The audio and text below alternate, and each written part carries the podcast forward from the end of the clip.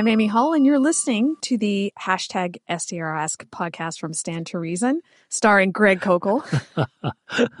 Not starring, but uh, you never said that to me before. Just, just, trying me. to mix it up a little bit. All Greg. right. And All right. co-starring Amos. So, in the last episode, Greg, we talked a lot about moral relativism. We did. And so, following on that, we have a question from Jonathan. And his question is How would you use the topic of natural rights to discuss the existence of God with someone who believes good and evil exist because they believe in natural rights, but does not believe they have divine origins? Well, we're back to the grounding question. Okay, um, if if there are natural rights, all rights are moral claims. Okay, so if I have a right to speech, or if I have a right to bear arms, or if I have a right to uh, Medicare or whatever, um, either it's a right given to me by someone else that's a governing authority, which governing authority can take it back again, or it is a um, well, let me. It's either given to me by a human governing authority, which a human governing authority can take back, uh, or it is given by a divine governing authority. In our founding documents, the Declaration of Independence, the reference to nature and nature's God was an attempt to ground our foundational rights, life, liberty, and the pursuit of happiness, in God, who is the one who is the author of nature. So these are natural rights that we have in virtue of being in God's world. So these are not grounded in nature. If one is thinking about the natural realm and naturalism, that is not the way they understood these words.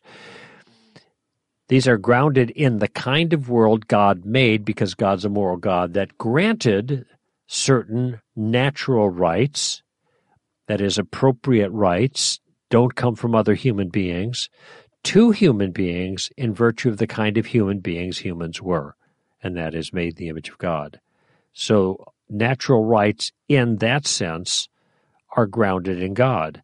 Now, if a person wants to use the word natural rights without God, then the question is what gives authority to the right that is being claimed naturally? This is where people get confused, mixing two categories, okay? And uh, we made reference to it in the last session, but I'll say it again. There is a difference between how we know something is so and what makes that something so. Let me say it again. There is a difference between how we know something is so, that's the epistemological issue, and what makes that something the way it is that we can then know. That's the ontological or metaphysical kind of element. So you're driving down a street, okay? Are you doing the speed limit or not? Well, you would know unless there was a speed limit sign that you could see. So you might know what the speed limit is by the sign, and you know you're doing the speed limit by looking at your speedometer and matching that to the limit by the sign. Okay, I am obeying the sign. But notice how this is a strange thing to say. I'm obeying the sign. You're not really obeying the sign. The sign has force because there is some someone else, something else, which is a group of ones, peoples. It's not just a thing, but the government is the appropriate authority to determine what the speed limit is on that street. So notice that you know the speed limit by the sign, but what makes the sign authoritative, which make what makes an obligation for you to drive under 35 or not over 35 is that there is someone who has the proper authority to make that demand. That's the ontological, or I would just call it the grounding of it. It's grounded by a proper authority. Okay. Lots of people say, well, I know right and wrong. I know that's right and I know that's wrong. I don't need God to know that's right or wrong. Well, in a very simplistic sense, that's true. It turns out God has given us the capability to determine what's right or wrong. We have a faculty there. But for the sake of this discussion, I'll say no, whatever faculty you have, wherever it came from, that faculty allows you to read the 35 mile an hour sign. But that doesn't tell you why the sign is authoritative. Or, by parallel, why your own ideas of right and wrong that seem to make sense to you are actually authoritative. That comes from somewhere else. That's the grounding problem, and that's where God comes from without an appropriate authority, you have no morally um, applicable or incumbent obligation regarding something. Okay. Now, I wonder if you could read that question once again, Amy, because I, I, am laying a foundation here, but I forgot where I was going with it. How would you use the topic of natural rights to discuss the existence of God with someone who believes good and evil exist because of natural rights? Okay.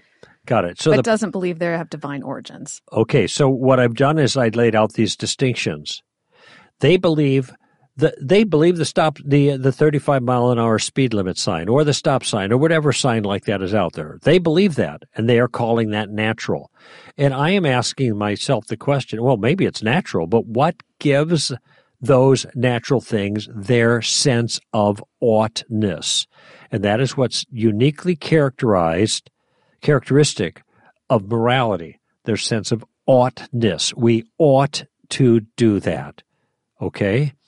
And um, what gives it that? That's the grounding concern. Now, if there is no God, then natural law is no, no law at all. And the problem, I think, here is people think the phrase natural law means you can get law properly grounded in nature. That isn't what it means. It means that God made the world in such a way that it is natural for us to understand the moral the moral world. Those who use the language, we're not using it in isolation from God. It was God's world that He made. Nature's God. Okay? The laws of nature, nature's God. It's the language of the founders. So, so w- the question then would be, what makes the natural law incumbent upon somebody? What makes it obligatory?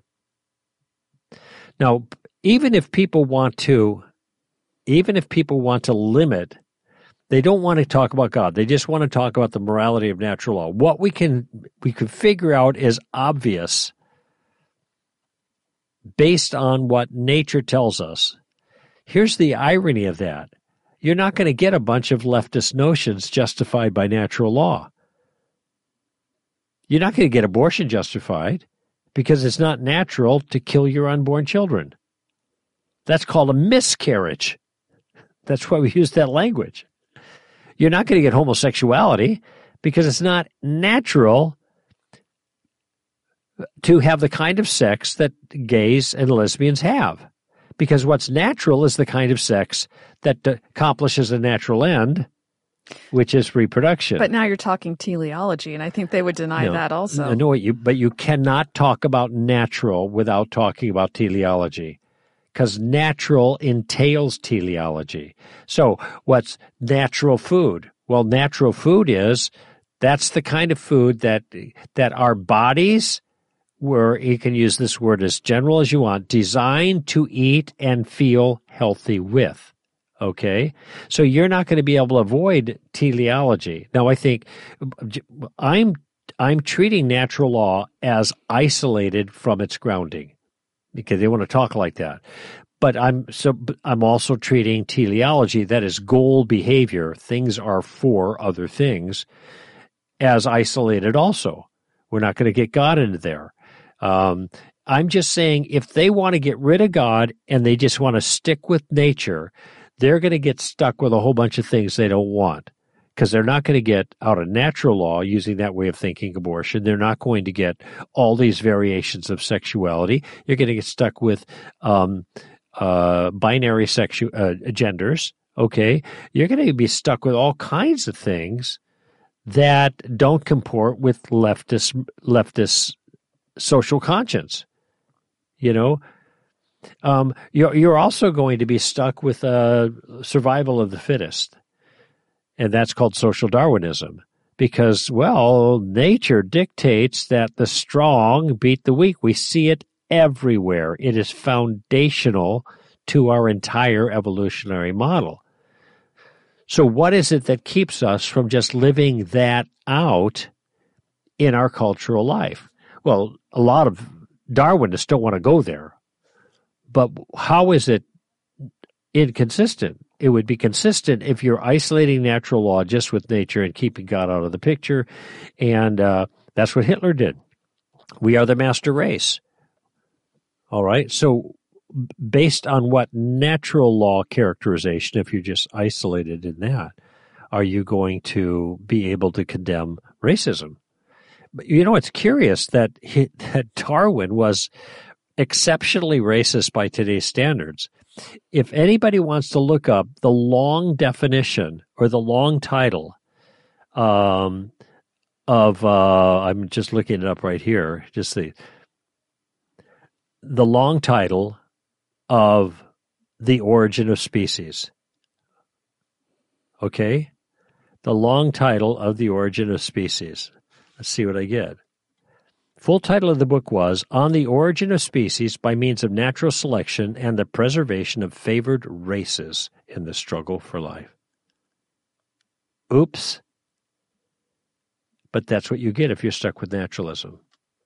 So people want to go there it it doesn't it it is not an adequate approach because it's it it um it doesn't take morality seriously because morality is not just nature it's god putting into nature our understanding things that are right and wrong okay but if you want to get rid of God, then all you're left with is the the kind of patterns of nature that you can say, let's just do what's natural.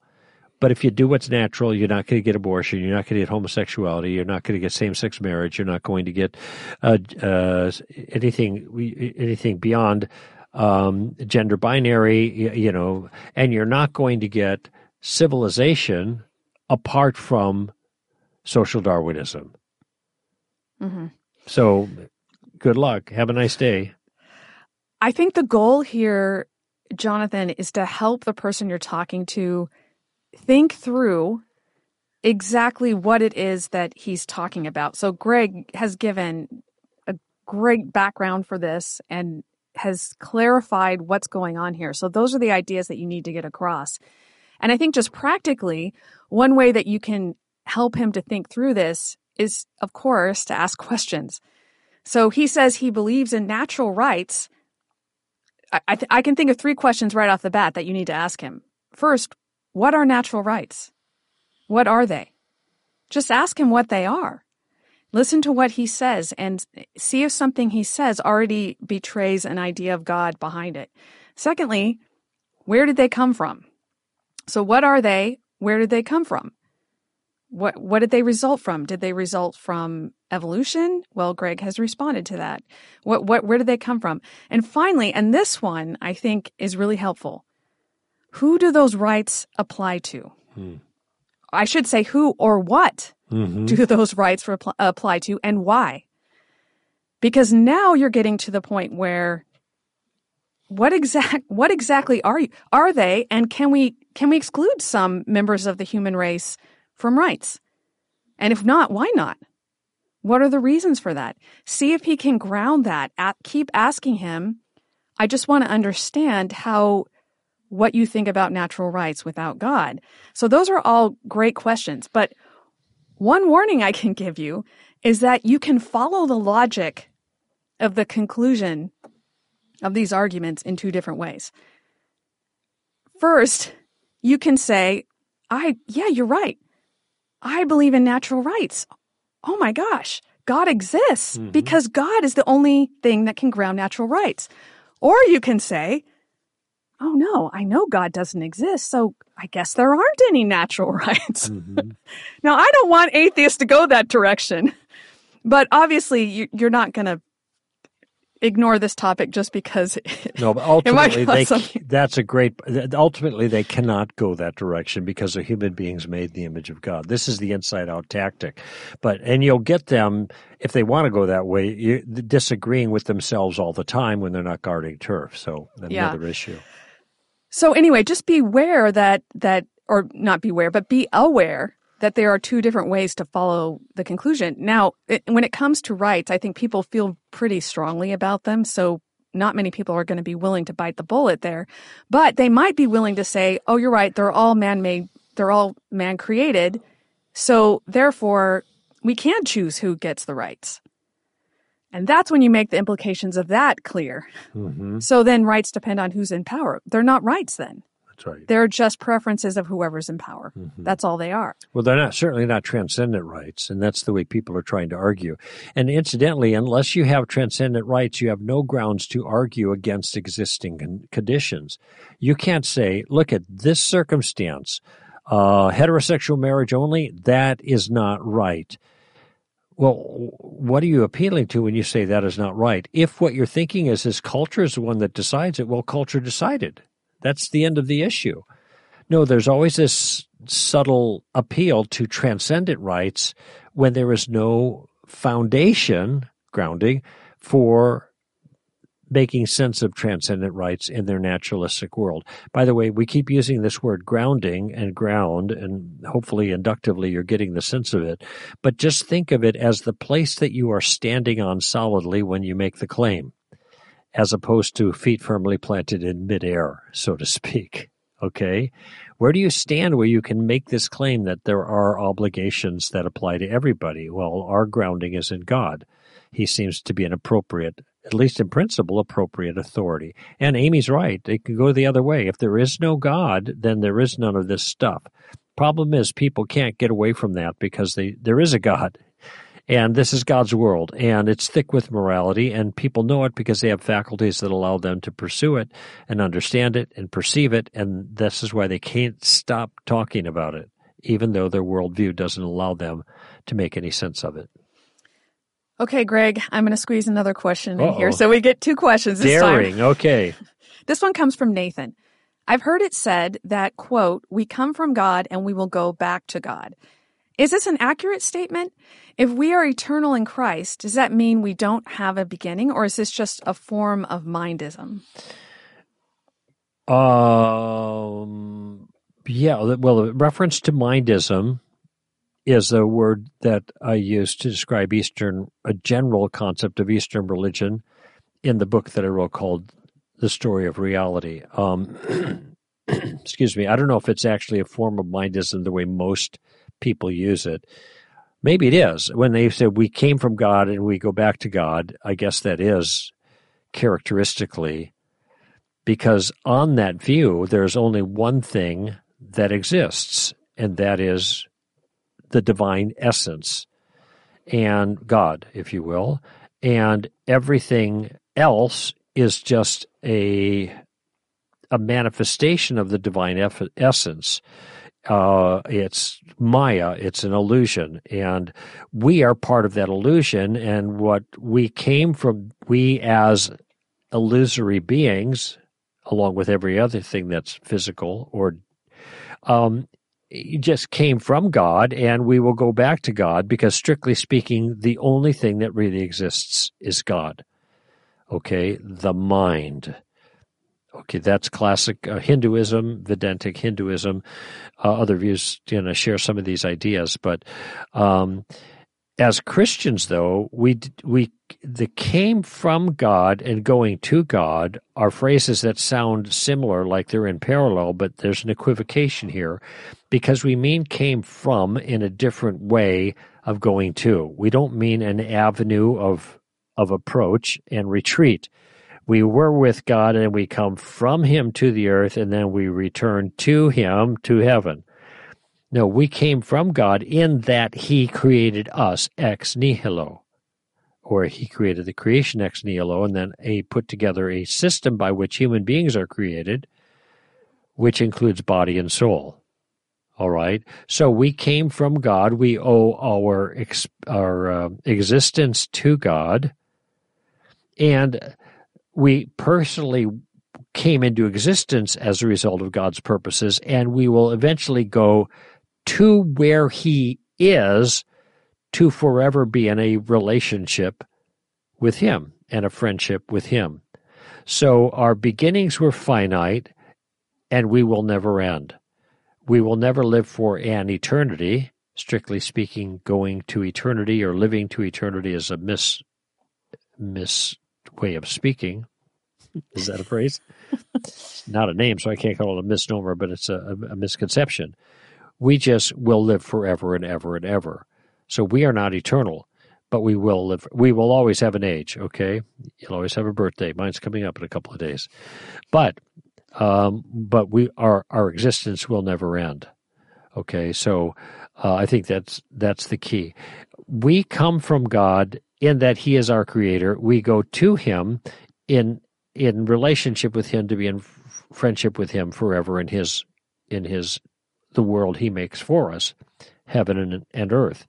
Um, but in the the mindism or the Eastern religion sense, there is only one thing. There isn't you and God. There's just God who's impersonal, and all the things that seem to be particulars are just part of the illusion. Mm-hmm. And so the illusion comes out, and the illusion goes back in.